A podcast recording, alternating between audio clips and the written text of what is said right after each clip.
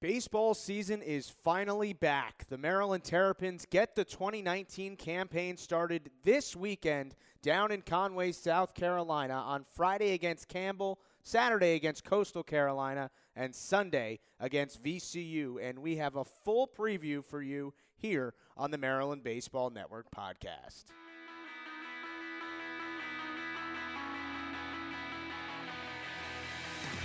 This is the Maryland Baseball Network podcast.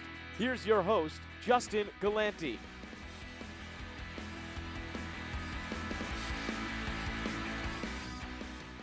Hey, everybody. Welcome back to the Maryland Baseball Network podcast. I'm Justin Galanti, as you heard, joined by Connor Newcomb. Connor, it's been a little bit, but we are back. The season's about to start, and boy, is this exciting.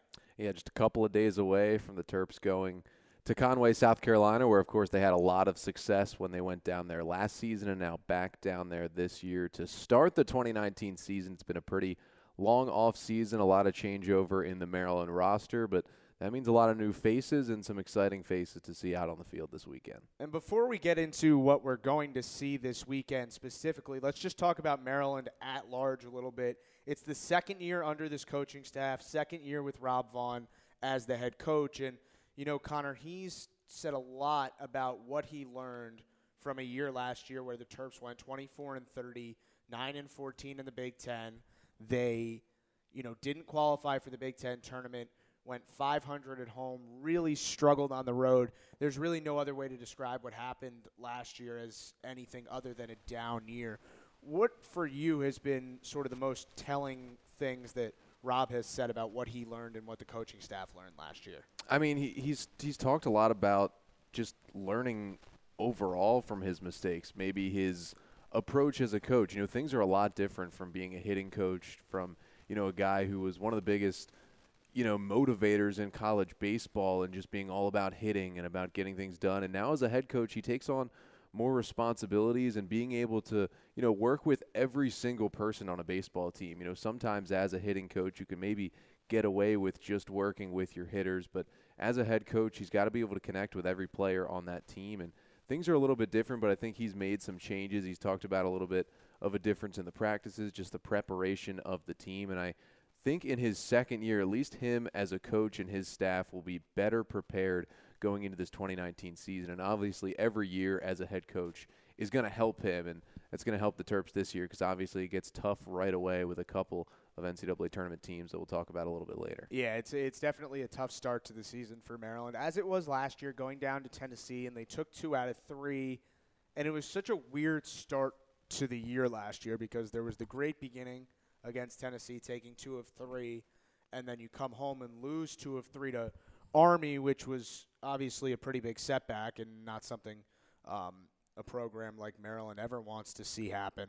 And then you have the trip down to Coastal where the Terps went three and zero, oh, and it looked like okay, Army was the blip, Tennessee and the Coastal trip were what the season were going to be, and then it just didn't go that way. Things pretty much went downhill from there outside of that series against Stetson at home where they took two of three.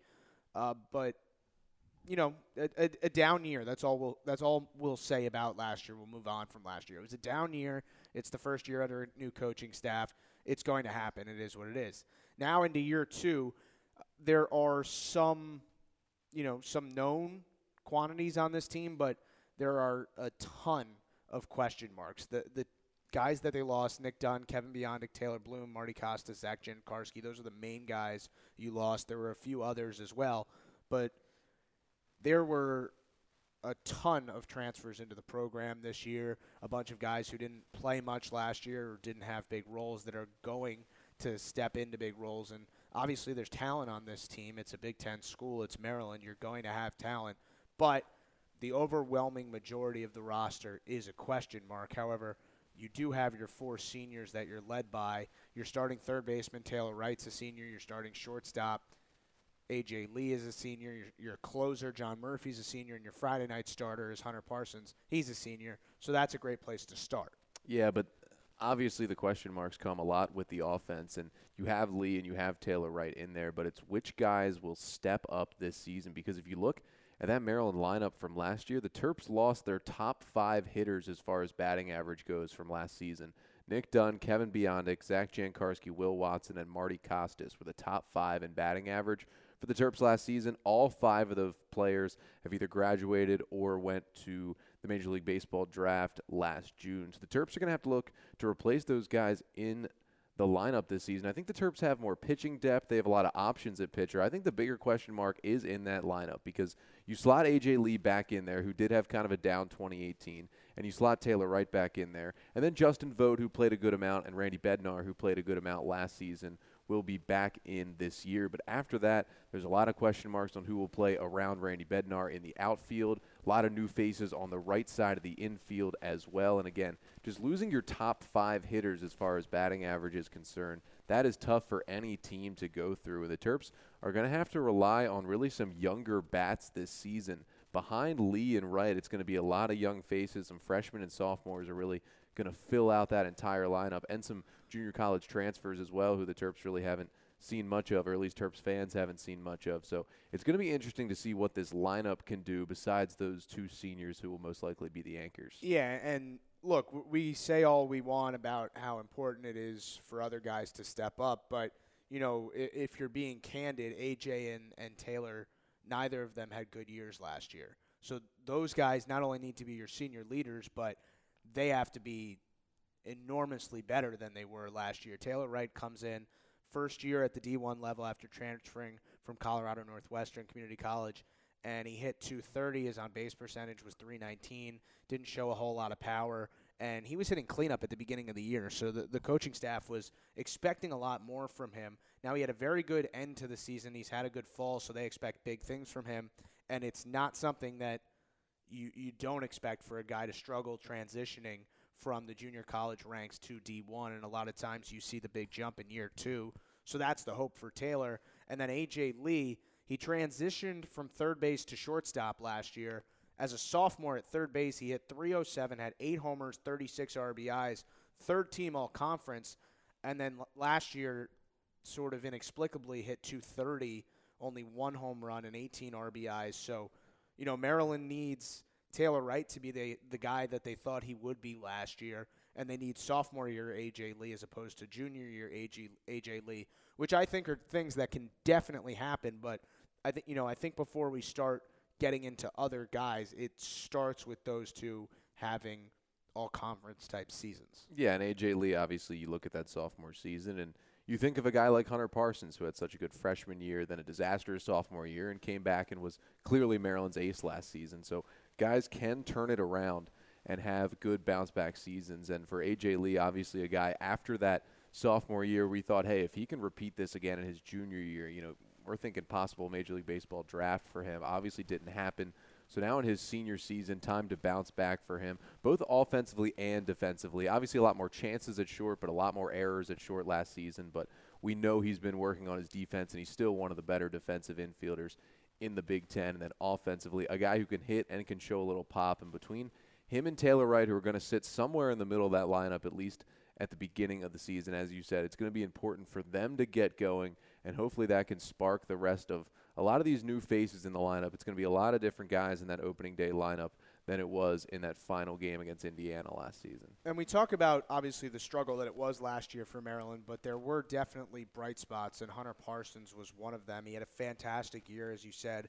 Coming off that rough sophomore year, he made 13 starts for Maryland, an ERA under three and a half, and if you take out the blow up start on, a, on the opening weekend against Tennessee, his ERA is somewhere around 2.9. He had two complete games. He logged 89 innings for a pitching staff that was marred by injuries. You know, Tyler Blohm had the arm issues. Taylor Bloom missed a month with the unfortunate uh, concussion that he suffered at Michigan.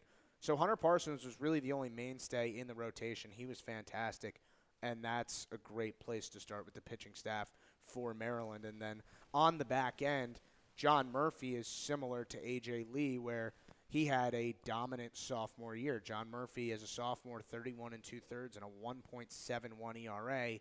And then last year, his ERA is almost four and a half, and he and he really struggled. So that's another guy that you fully expect to have a really good year this year, but he, he just has to be better than last year. Right, and obviously it comes down to the command for Murphy. I mean, he still showed that great strikeout stuff last season. 37 Ks for him in 25 and a third inning. So he was still striking out batters at a very, very high rate last year. Guys were just not hitting him well at all. He didn't allow too many hits either did Murphy last season, just the 18 hits in 25 and a third innings. But obviously, the big number, the 21 lo- walks last season combined with the seven batters he hit last year. 28 free passes in under 28 innings. So he's allowing at least a walk per inning, a walk or a hit by pitch per inning last year, and that was really putting him behind in innings, making him throw a lot of pitches. He got out of some jams. Kevin Biondic helped him out of some jams last year as well. But if he can just cut down a little bit on the walks and the hit batters, he still showed the great strikeout stuff, and that's still going to play into his senior year. And we were told that Murphy's developed a good breaking ball since last season, that he can throw for strikes or he can use it as an out pitch, and that's something that'll be uh, very important for him. So he'll man the back end of the bullpen. Uh, one thing to touch on: John Murphy is suspended the first two games of this season. With uh, he got ejected from the opening game of the Indiana series at the end of last year. It's an automatic four-game suspension, and since Maryland didn't play four more games, they only played two. He was suspended for those two games. He'll be suspended for the Coastal game and the Campbell game. So if Maryland's ahead late in the game and they need someone to close one of the first two games of the season, uh, Murphy will not be able to do so. So they'll have to look somewhere else. So that's just worth uh, touching on. But as we preview the team a little bit, let's just go about this positionally. And starting behind the plate, it's a clear number one starter. And Maryland hasn't had that in a few years. Two years ago, you had the three man rotation of Justin Morris, Nick Cieri, and Danny Maynard. Last year, Justin Vogt and Justin Morris split time and Ty Friedrich got some starts earlier in the year before he got hurt. This year, there's no doubt. Justin Vogt's your starter. He's a sophomore captain, which is very impressive as, impressive as voted by his teammates. And, you know, Vogt had just under 70 at bats last year. He hit 174. He struck out nearly half his at bats. It wasn't a good good freshman year for Justin Vogt offensively. He did show some power. He hit three home runs in the 69 at bats, and he was very good defensively. But the coaching staff has crazy amounts of confidence in this kid, and they think he's going to make huge strides in his sophomore year, even after he struggled as a freshman, because it didn't seem like, and, and I know we both watched a lot of him, it didn't seem like Justin Vogt was overmatched as a freshman or anything like that. Whereas, you know, sometimes freshmen struggle because they seem overmatched and they need to get stronger, whatever it is. Vogt, I think his issue was just plate discipline. He was swinging it almost everything, and that's why the 33 strikeouts came in the 69 at bats. But if he improves his plate discipline, there's every reason to believe he could hit 320 this year. Yeah, and it's something we've already seen him improve. I mean, watching him all summer, he just got so much better at the plate this summer. He only appeared in 18 games, kind of took some rest over the summer just because he played a lot at the end of that spring season for Maryland behind the plate, but he walked 12 times to just 16 strikeouts over the summer when he had a 484 on base percentage in the Cal Ripken League, showed off the power. He became a lot better hitter. And then something he really worked on in the summer was his defense. He's gotten better and better as a throwing catcher, had some issues, a little bit wild on some of his throws to try and get guys out early in the summer at the end of last year, but he worked on that a lot, worked on his blocking, and he's become a very, very reliable defensive catcher with a bat to go with it. And just because the player Justin Vogt is, he's going to strike out. Don't get me wrong. He's going to be a guy who goes up there and he's going to try to give you a three run homer. And sometimes that means he is going to strike out, but he's worked on that discipline where he can work a walk when he needs to as well.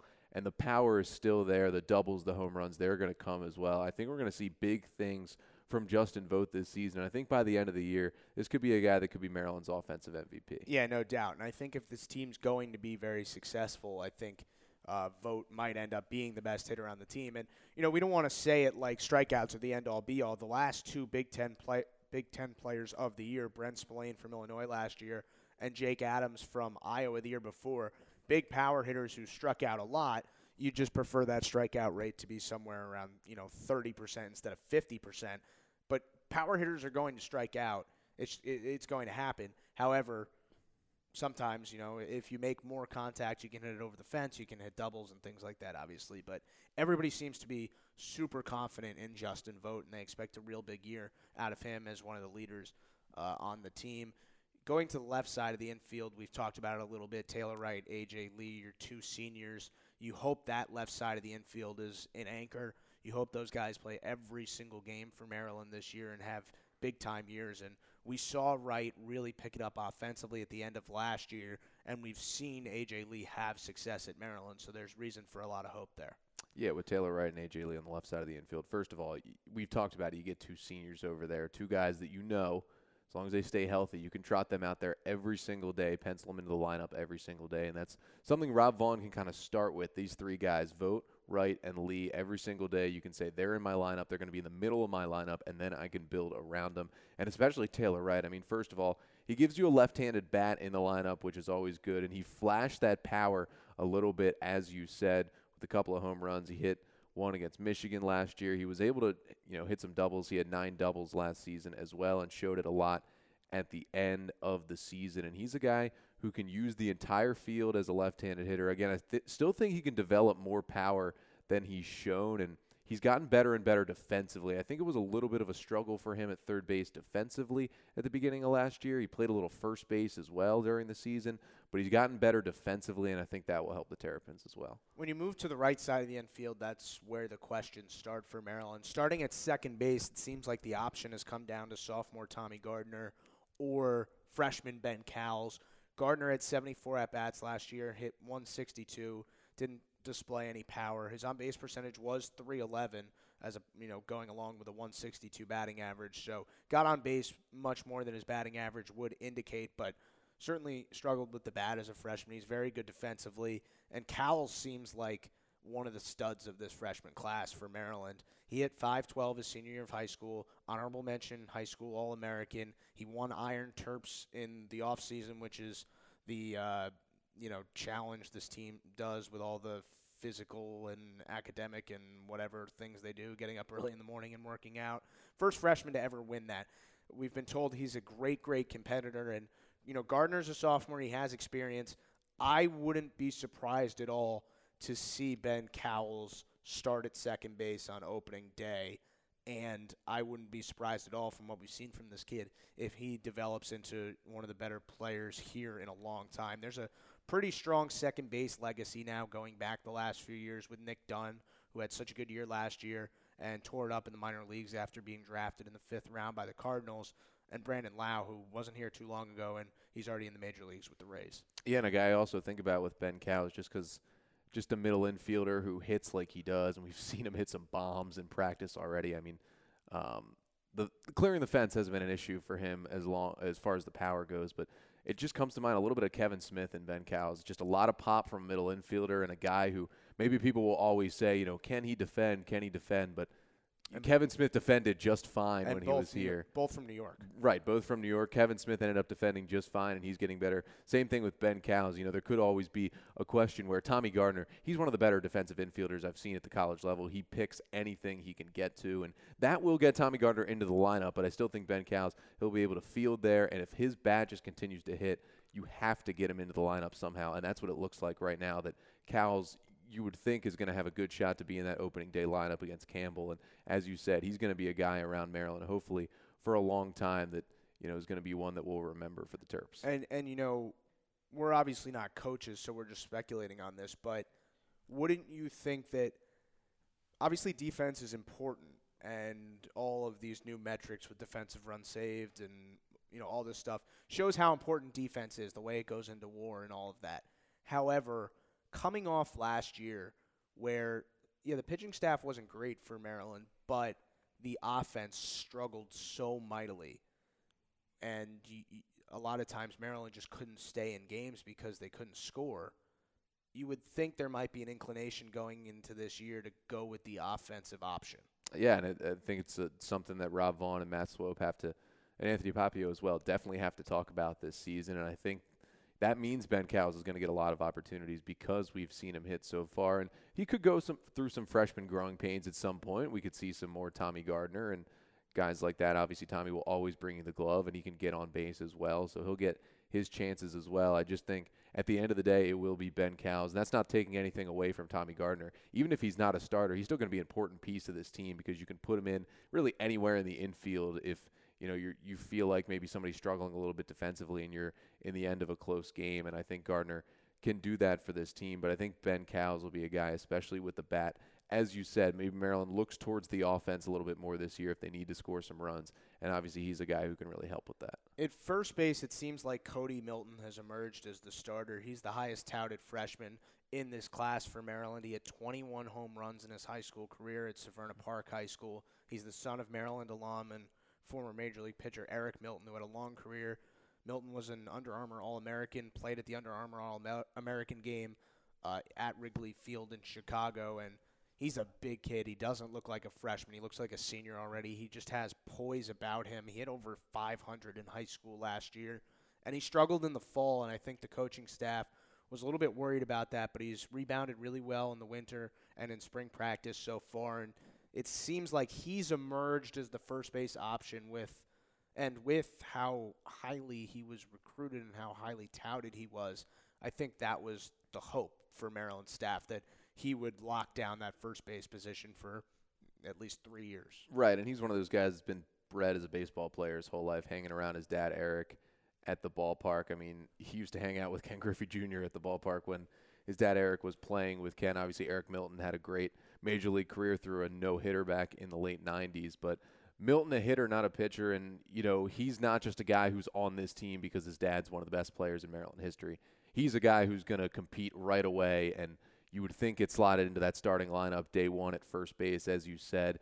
You know he's got the size, he can hit the ball, he can play a solid first base, and you hope Cody Milton is slotted in there, and I think he's going to be another guy just like Ben Cowles who is going to come into this lineup, be a new face, but can really help Maryland just produce some runs this season. And you know that's something with what Maryland has had at first base. You know whether it be mostly Kevin Biondic last season. He showed some flashes of power, don't get me wrong, but he was more of a guy who's going to get on base and hit for average. I don't think the Terps have really had a guy who you can consistently go to at first base in a few years who sits right in the middle of that lineup and is a big hitter like those Big Ten players of the year, like Bren Spillane that you've talked about. Now, Cody Milton, maybe not quite that big of a guy who's going to strike out 40% of the time and hit 25 bombs this year, but he's a guy who's going to hit for some power and hopefully hit for some average as well. And I think he'll be another very, very important new face for Maryland. And, you know, for as long as college sports have existed, the phrase he's just a freshman has existed.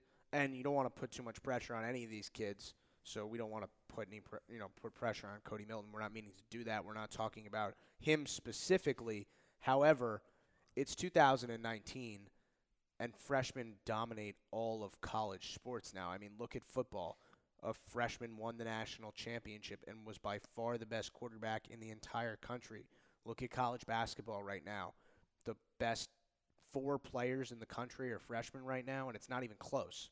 So, yeah, I mean, we can say all we want, someone's just a freshman, but in 2019, there's no reason that freshmen can't dominate collegiate sports. I really thought you were going to use that to get a get a Zion Williamson reference in there. Are you sure?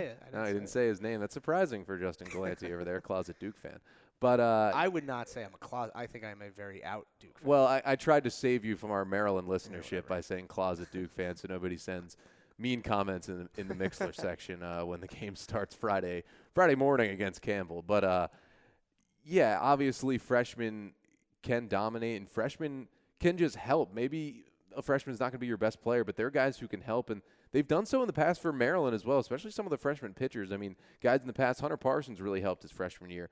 Uh, when Brian Shaffer came in, he really helped his freshman year. And guys like that, Tyler Blohm was great as a freshman. I mean, these guys came in immediately, and the Terps are hoping they can get that on the hitting side as well, where they've been more of a veteran team in recent years. Some of the years they have, have had more success recently. The freshmen have been guys who have come off the bench, and there's been some great sophomores, juniors, and seniors. But this year they're going to have to rely on more new faces. And, you know, junior college guys have been around a little bit, but they're still freshmen at the D1 level, so they almost kind of fall into that picture a little bit as well. And the Terps are going to have to rely on a lot of guys like that this season. And it's going to help them down the road. You just hope they, you know, can get over a little bit of the rust, get over a little bit of, you know, what goes into being a freshman playing Division One sports for the first time and get over it quickly. And, you know, if these guys can produce to the level we think they can, the Terps are going to have a solid offense this season. So the outfield, we you know we talked about the questions on the right side of the infield, but the outfield is the real question for Maryland.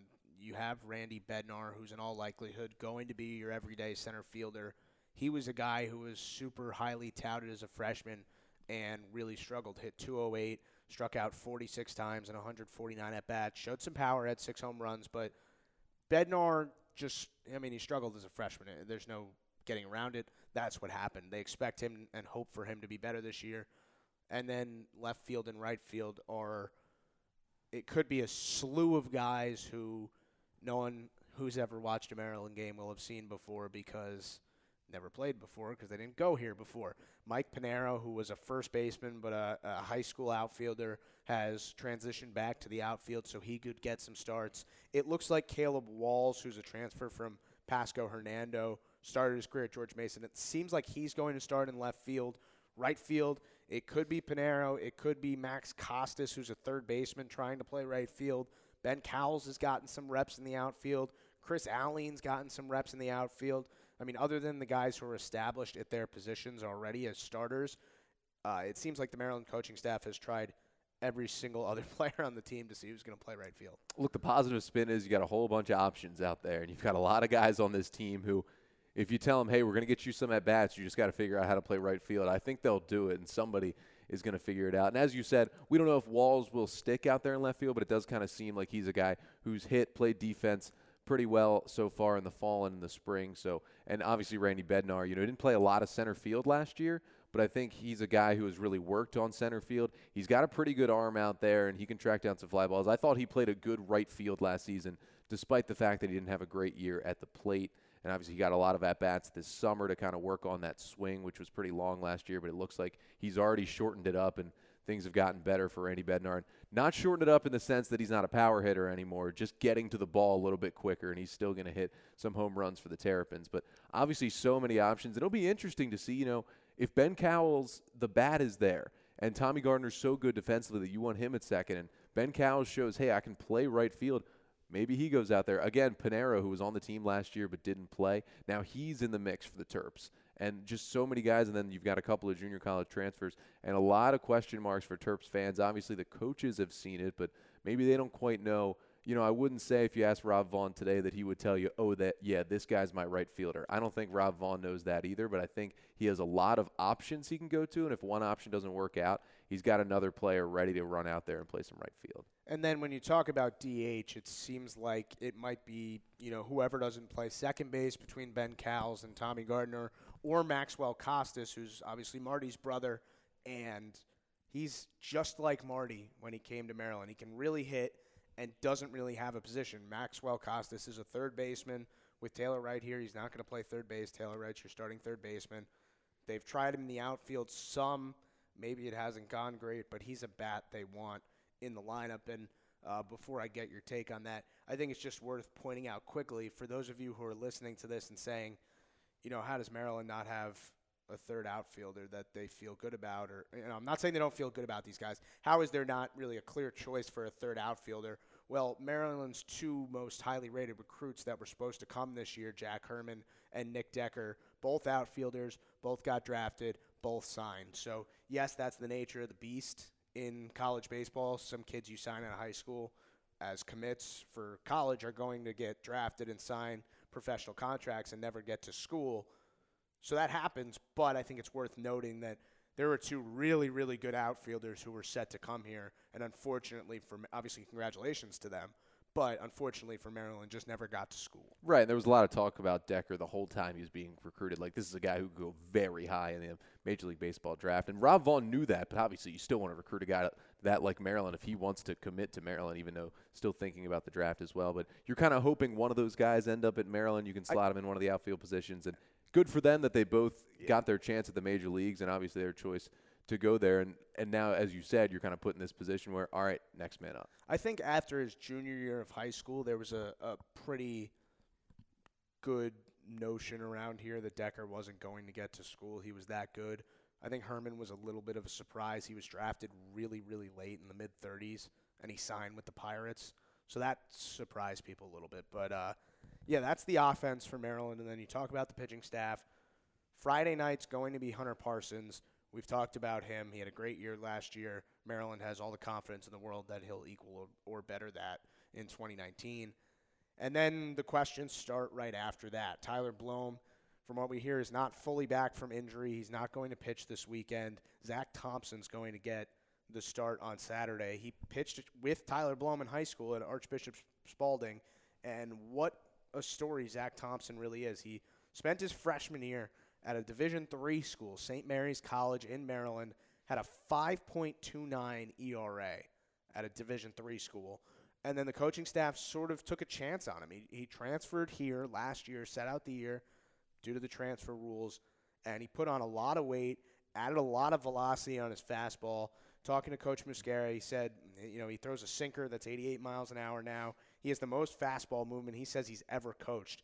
And this kid's gone from, you know, essentially what was an average year division th- at a Division three school two years ago.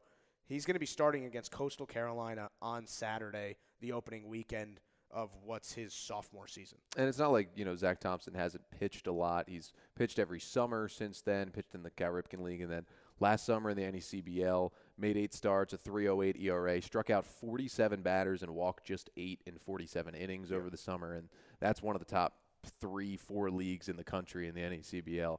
So that was obviously a very good summer for Thompson. Obviously, Muscara still had a year to really work with him, despite the fact that he wasn't able to get on a mound in a game for Maryland last season. And he's a guy that, frankly, I think I've seen pitch eight times between his time watching him in the summer and then seeing him in the fall as well. And he just seems to get better and better every single time.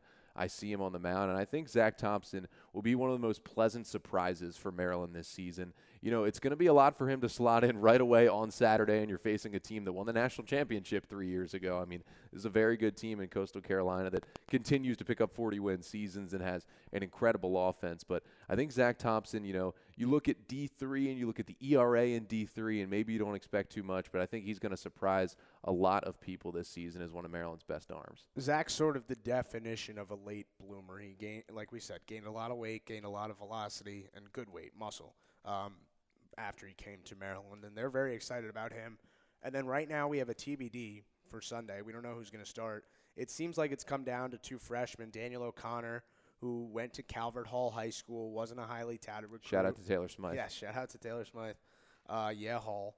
He had a really good fall and the coaching staff loves his competitiveness. So he could he could have a chance to start on Sunday. Or Trevor Labonte, who's a freshman from Maine, high school last year, had a .83 ERA. He went 10 and 0. He's a crazy good athlete. He scored 24 points a game on the basketball court in high school. He threw for over a thousand yards as the starting quarterback at his high school, and he was the Western Maine Player of the Year in baseball last year in high school. So really, really good athlete, tall, lanky kid. O'Connor's a little bit shorter and stouter on the mound, and Coach Muscara said these two kids have essentially the same stuff.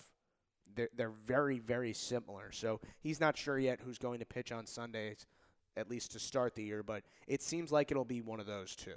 And the other thing that gives you, you know, one pitch is Sunday. If the other one slots in as your midweek starter, you can finally, after two years of question marks as midweek guys, maybe Maryland can finally have a weekend rotation, obviously barring injury, a weekend rotation and a midweek starter who goes out there. And then behind that, you're looking at getting Blohm back at some point – you hope. And you hope. And Drew Wilden back at some point from injury, a couple of guys who can also help as starting pitchers. And then you have some options, which Maryland, because of injury and other things, the last two years really hasn't had much of, you know, beyond really the top two guys on Friday and Saturday. But I think these two freshmen, as you said, and it's a little different, you know, Labonte may be coming in a little bit more touted as a freshman, as you said. Daniel O'Connor kind of under the radar this fall, but both of them coming up to sort of the same position where – they're fighting it out for that spot on Sunday. And looking at Tyler Blohm, right? He's the Big Ten Freshman of the Year two years ago. Last year, he was really good when he was able to pitch, but he missed the end of the season with the injury. It doesn't seem like he has uh, fully recovered from that, or he, he, you know, he's on his way back from that. Regardless, I mean, for Maryland, I think maybe the most important thing this year is going to be getting Tyler Blohm, Tyler Blohm right if you can do it because look, I mean, it's no one's fault. Things happen. It's baseball. People's careers get off track and whatnot. But to have a guy go from the 17th uh, the 17th round pick, which he was, his senior year of high school, the Big Ten freshman of the year, pitching so well last year, and then it's just a huge question question mark right now in his junior year. That's a tough spot to be in if you're Maryland. Right, and you've seen Blohm, you know, freshman of the year, had that 10 strikeout game in five innings in the Big Ten tournament a couple of years ago.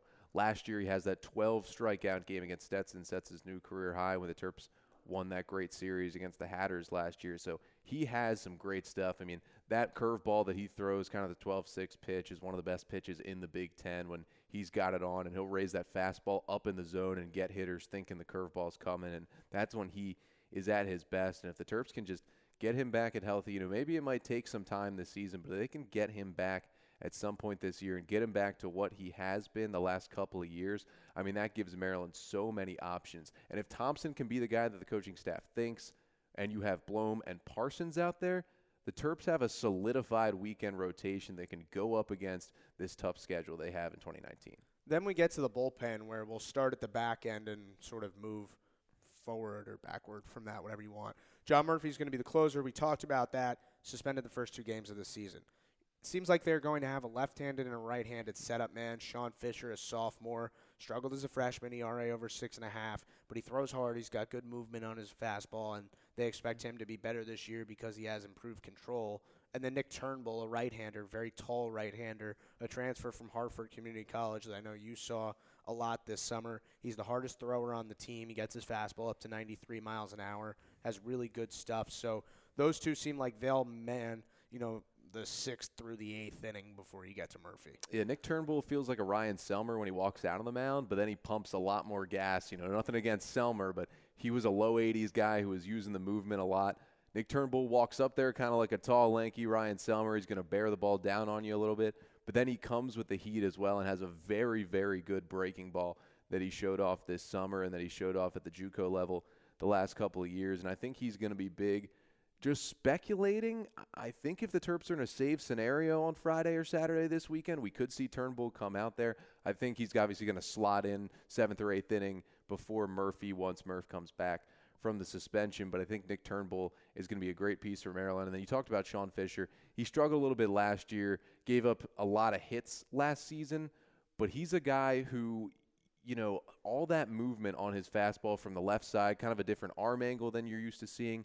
He can force a lot of ground balls. He's not going to be a guy, I don't think, ever who's going to put up gaudy strikeout numbers. I think Turnbull and Murphy at the end of the bullpen are going to be more of the strikeout guys for Maryland. But I think he's a guy who, if he can induce a lot of weak contact this year with all that movement on his pitches, especially his fastball, that can make him just as effective as those two other guys. And then the rest of the names in the bullpen that are, you know, options for Maryland that we'll sort of throw out there. Mike Vasturia had some good moments last year. Billy Phillips has added six to seven miles an hour on his fastball, gaining his strength back, which is obviously great for him and everyone. Sean Hine, a freshman, has really, really good stuff. He's had some injury issues so far going into the season. So as soon as he gets healthy, Maryland thinks he'll be a part of the bullpen. Drew Wilden, you touched on, had Tommy John last year. He's been throwing off the mound, getting back to 100%. They expect him to be a part of the bullpen once he's healthy. Tuck Tucker's a transfer from New Mexico Junior College, a big left hander. Andrew Vale, a freshman left hander, part of that Gloucester Catholic group that you know Mike Shawaryn went there, John Murphy went there in New Jersey. A so, good idea for the Maryland staff. Just keep recruiting yeah, from so, Gloucester Catholic. And if they can get the career of Mike Shawaryn or John Murphy out of Andrew Vale, they'll love that. And then you have your Elliot Zollner that you hope it, that you're hoping can um, improve on a, a, a, year that was struggling last year. His ERA was 11.6. Mark DiLuia is an option. He started a bunch of games last year for Maryland. So there aren't a lot of guys in this bullpen that have an, a, a, ton of experience. Honestly, there is one guy who has a lot of experience in the Maryland bullpen, and that's John Murphy. But there is no denying that there are a lot more people, just the number in the bullpen. I mean, last year, Maryland had like five guys they could go to out of the bullpen, and one of them was also their first baseman.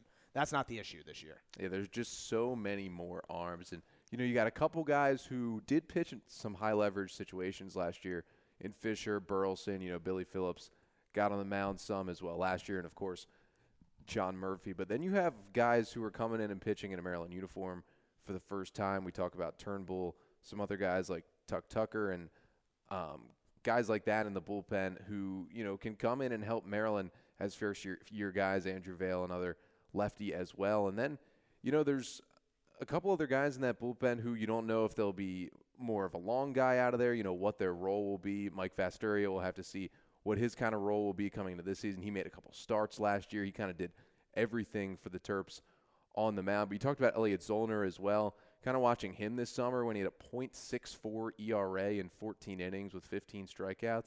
When he finds the arm angle, he's almost unhittable sometimes. It last year was just about finding that arm angle. He was losing a lot of control when he wasn't maybe hitting that angle where he wanted to. But when he did, when I saw him this summer, I mean that slider was absolutely devastating. So if he can get going, he's just another option for the Terps. And as you said, they have good options, but even just expanding it more than that, there's just more bodies in the bullpen and all guys who I think Corey Muscara feels comfortable at least going to in certain scenarios this season. So that's Maryland. That's sort of the Terps group going into the 2019 season. And now uh, we'll just take a quick break here and then preview the upcoming weekend with the games against Campbell, Coastal Carolina, and VCU.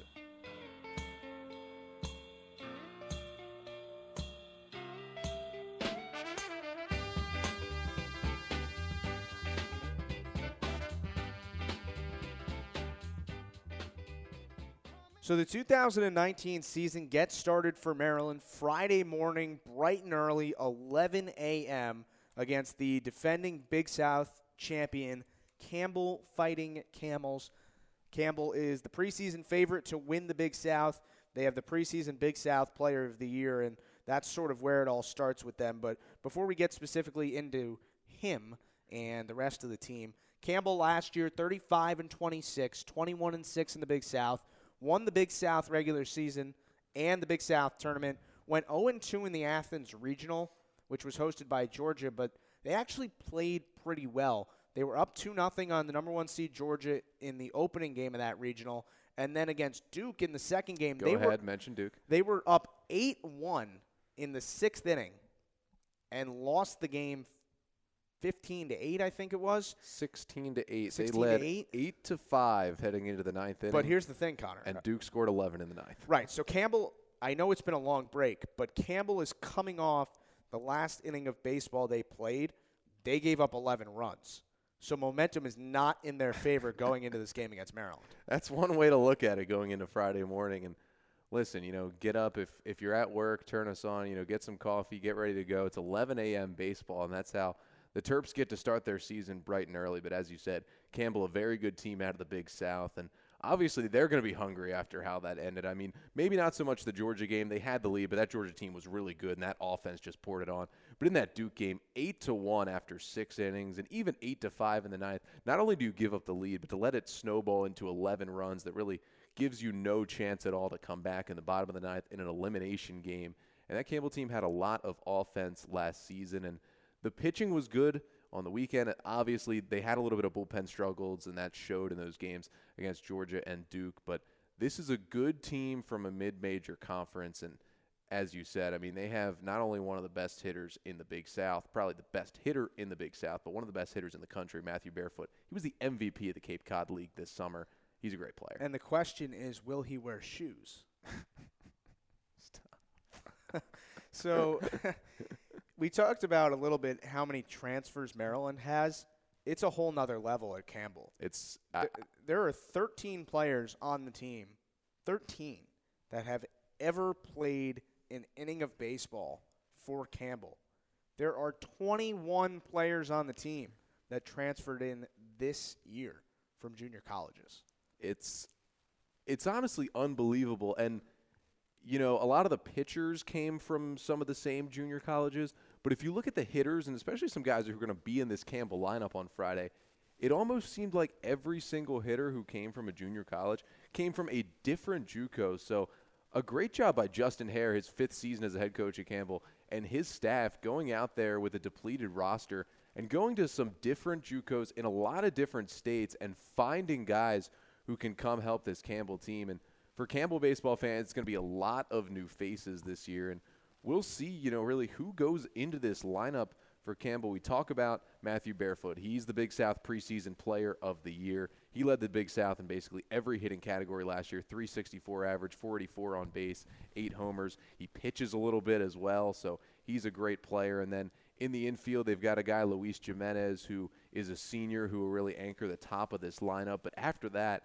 there's just so many new faces, and we'll have to see how that affects the team that went to the NCAA tournament. Right, absolutely. And so it's not the same team that made it to the tournament last year, but they have their best player back, no doubt, in Barefoot. And when you see these really good non power five schools, a lot of the time they can really hit, and sometimes the pitching is is the issue for them. Now on Friday night, it seems like we're going to get a transfer on the mound in his in his first game at Campbell. Seth Johnson, who pitched two years at Louisburg College, he's expected to start Friday night. Uh, he's the according to Baseball America, he's the top draft prospect in the Big South. So that's you know maybe an advantage for Maryland that they have a guy playing in his first Division One game, probably starting against them on Friday. The difference against him, or the the uh, the disadvantage for Maryland, excuse me, is that they don't really know anything about him, and and and nobody does because unfortunately there's not a lot of film to find on Louisburg College baseball. And you hit the nail on the head right there. Nobody really knows anything about him, and that's not just because he pitched at Louisburg College at JUCO in North Carolina the past couple of years. He barely pitched at all. He did not pitch in his first season in 2017. Was just a hitter there. Last season, six innings on the mound. He struck out 11 batters, no walks, in six innings on the mound. That's it for him. And he comes in with this live mid 90s fastball that he's either going to pitch Fridays or Saturdays this season for Campbell. And he's a huge question mark, one of the biggest question marks in the national college baseball landscape because, you know, places like Baseball America think he's going to be such a great prospect. If it's not him who starts, you would think it'll be Michael Horrell, who's the best returning pitcher on Campbell's staff. He was second team All Big South last year and he spent the whole year as Campbell's Saturday starter. He was six and four, a 3.75 ERA, and 14 starts. More of a control guy than a strikeout guy. Only 48 Ks in 72 innings, but he was struggling down the stretch. Moved from the Saturday starter role to the Sunday starter role going into the Big South tournament. So he started the third game and then didn't get a start in the regional. So, you know, there's obviously confidence in him based on what he did overall last year. So maybe he gets the Friday start, but at least Baseball America thinks Seth Johnson's going to start. Other than that, a lot of questions in the bullpen for Campbell. A lot of guys who are going to be getting their first Division One experience. So Tyler Messer's back. He's their closer. He was second team All Big South last year, and he led the conference with eight saves, but his ERA was almost five. So, you know, that's sort of hard to put together how good that guy actually is. So as much as we want to do our best to to preview Campbell here, so much of this roster we just can't even begin to know anything about. Yeah, there's going to be so many question marks and and that's other than just reading you junior college statistics. Right. And and I just want to give you the one Tyson Messer stat that will obviously bring up on Friday if he gets in the game, but he's a senior and he's going to anchor the back end of this bullpen, but he has pitched 93 innings in his career at Campbell.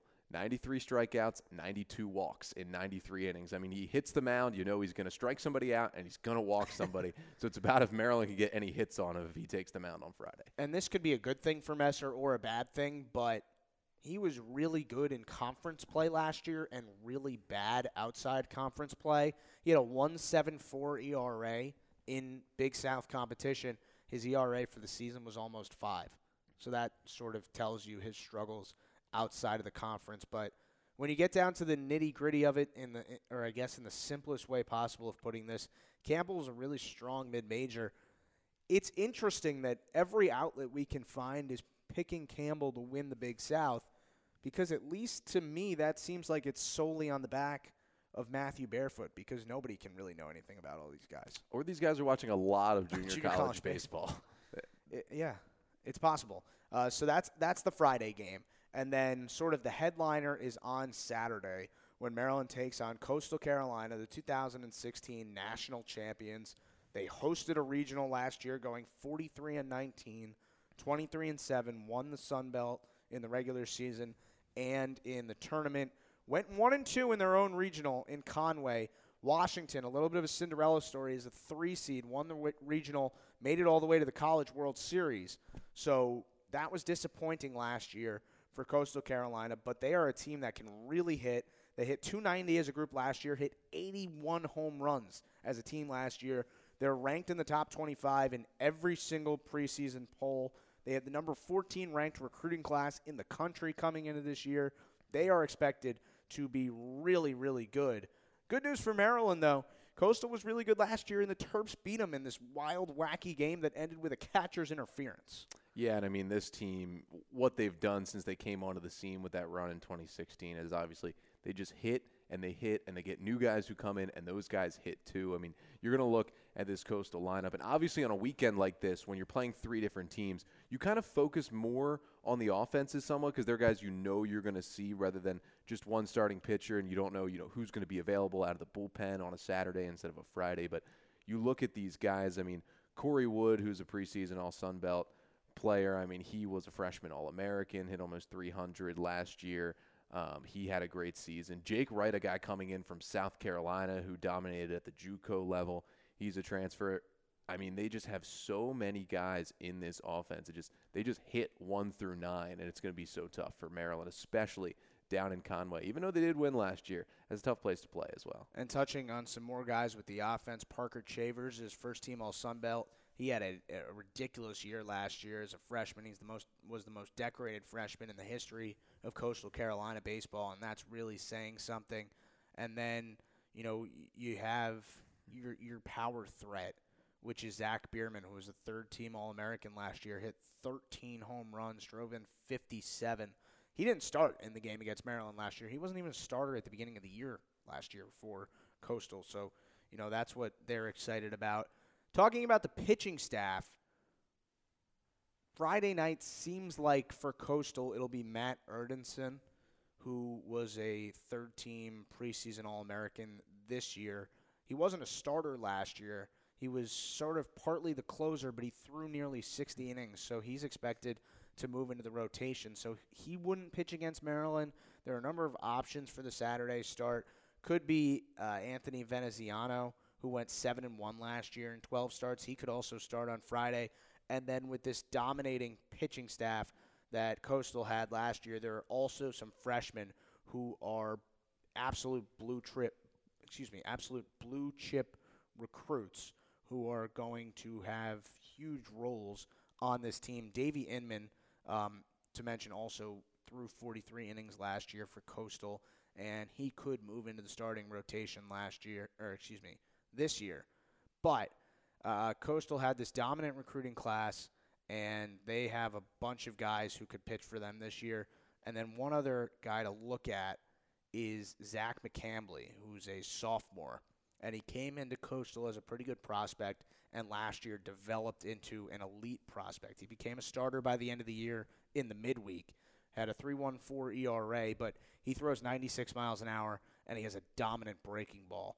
Jacob Maton's one of those top recruits for Coastal, a 39th round pick last year uh, in the draft out of high school. So he's a guy who could do big things for Coastal.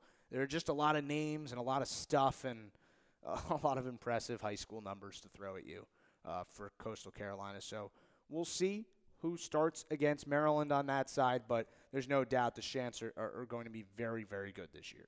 Yeah, and obviously you just talked about the pitching. I mean, if you see a guy like McCambly – after you see a guy like Seth Johnson. It's going to be a tough start to the weekend for the Terps. A couple of guys with 95 mile per hour fastballs to start your weekend, but this team just so deep that there's, you know, you look at this team and they haven't really announced any sort of a starting rotation for the weekend. You know, it could be a little different because you're playing three different teams instead of a weekend series, but there's probably six or seven guys who they would be maybe confident just tossing out there on Saturday and feeling like they have a good chance to win. I mean, Gary Gilmore, the head coach for Coastal Carolina, just – every year has so many options at the plate and on the mound as this you know program just it seems like gets better and better after winning that Cinderella National Championship in 2016. Right. They've they they haven't gotten back to the College World Series in the 3 years since winning that national championship, but they've become an established elite program in college baseball. You know, there there was a, a bunch of years back, I don't even remember what year, it was like 05, 06, Fresno State came out of absolutely nowhere, won the national championship, and they haven't, you know, they didn't really do anything after that. That was sort of a one year flash in the pan. Coastal won the 2016 national title, and they've been a top 25 team every year since. And Gary Gilmore has said this team that he has this year is more talented than the one that won the national championship. So that really tells you something. Yeah, it's it's different because you remember that national championship run. You know, they were led by a couple of you know gritty, get your pants dirty kind of college baseball guys. Who, you know, weren't going to be pro prospects. Because they won that national championship, recruiting has become a lot easier for that coaching staff. Now they're bringing in guys who are getting drafted out of high school, guys who they're prepping for the draft and leaving after their junior years. It's a different kind of great baseball team now, and they still have those gritty coastal guys that helped them win three years ago, but there's a lot more star power on this team. And obviously, you know, the results haven't been as good as winning the national championship. But as you said, the program as a whole is getting better with the better players they're getting. And it's only a matter of time before this team gets back to the College World Series.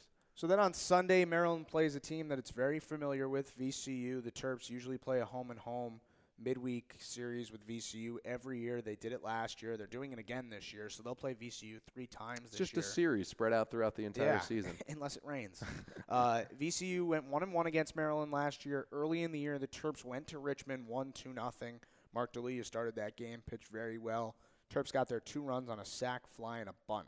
So that was that game. And then sort of one of the uh, very down moments of the year was when VCU came to College Park and beat Maryland. I think it was 14 to 3. So VCU probably had the upper hand on Maryland last year. Sean Stiffler's in his seventh year there. VCU went 34 and 23, 14 and 10, finished sixth place in the Atlantic 10 with that 14 and 10 conference record. But it's a good it's a good mid-major program. They've won at least 34 games 5 years in a row. They have some returners offensively. Stephen Carpenter, Paul Witt both had big years last year. Um, you know, they, they have a big time transfer in Andrew Puglili, who was a 40th round pick by the White Sox out of high school and spent one year at Barry College and then tore it up last year at Florida Southwestern State. The pitching staff is going to be led by their closer, Mac McCarty, who's a second team All American in the preseason, according to Collegiate Baseball. He had 16 saves last year. Starting rotation, you wonder if Maryland is going to see one of two guys that they saw a lot of last year. Sam Ryan pitched six innings in two midweek games against Maryland last year.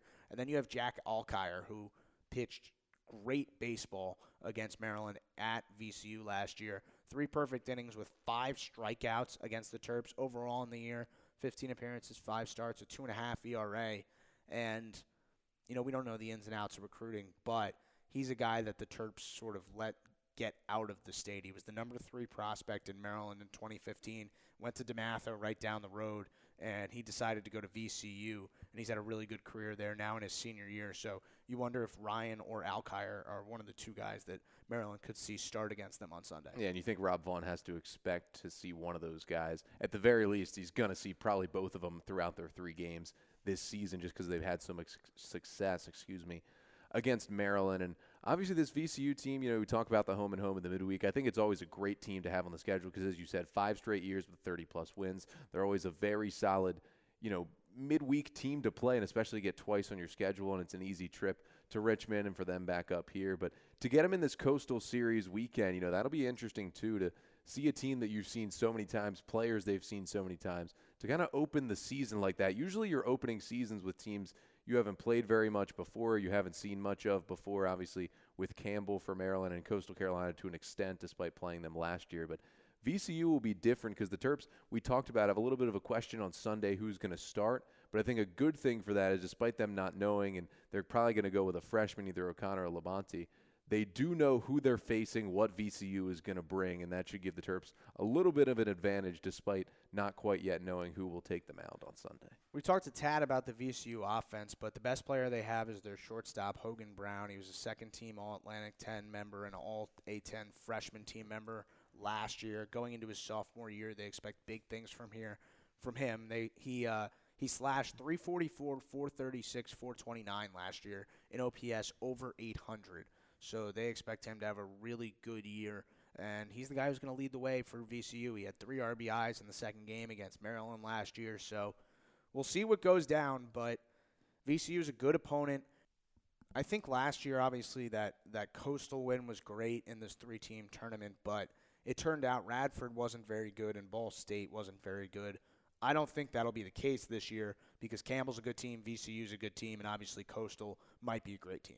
Yeah, and it's it's going to help the Terps obviously immensely to get if they can get those wins as well. And it obviously helped so much to get a full three and zero weekend last year, and it's it was so tough to just get that coastal win. But as you said, it's tougher the games around it uh, this season. So if the Terps can come away with a three and zero weekend this year, that's going to be an even bigger step than it was last year for this team, especially to start the season but if you're the Terps, you're going down there, these three teams, you're looking to get two wins. I mean, that's the reality of the situation. You're looking to go down there, come away with a winning record after week one, and then come back home and hope it's not snowing when Maine comes in next weekend. Absolutely. So that's how it's all going to get started. Friday morning, 11 a.m. against Campbell. Saturday at 3 in the afternoon against Coastal Carolina. And Sunday, 11 a.m. against VCU.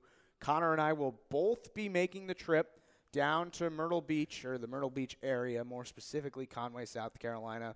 I believe this is the first time in Maryland Baseball Network history that uh, two broadcasters have gone on a regular season trip for a whole weekend, so that's cool. And Connor and I are very excited about it. Should be fun. Hope you're excited about it as well. Once again, 11 a.m. Friday, 3 p.m. Saturday, 11 a.m. Sunday. We'll have all the coverage for you as always here on the Maryland Baseball Network uh, pregame show half starting a half hour before scheduled first first pitch. So that'll wrap things up for the first Maryland Baseball Network podcast of the 2019 season. Hope you enjoyed it as much as we did. As we have the last few years, the podcast will be back every week during the season, featuring player interviews, uh, weekend recaps, and weekend previews. So get excited for that, and more importantly, get excited for Maryland baseball. It's just a few days away.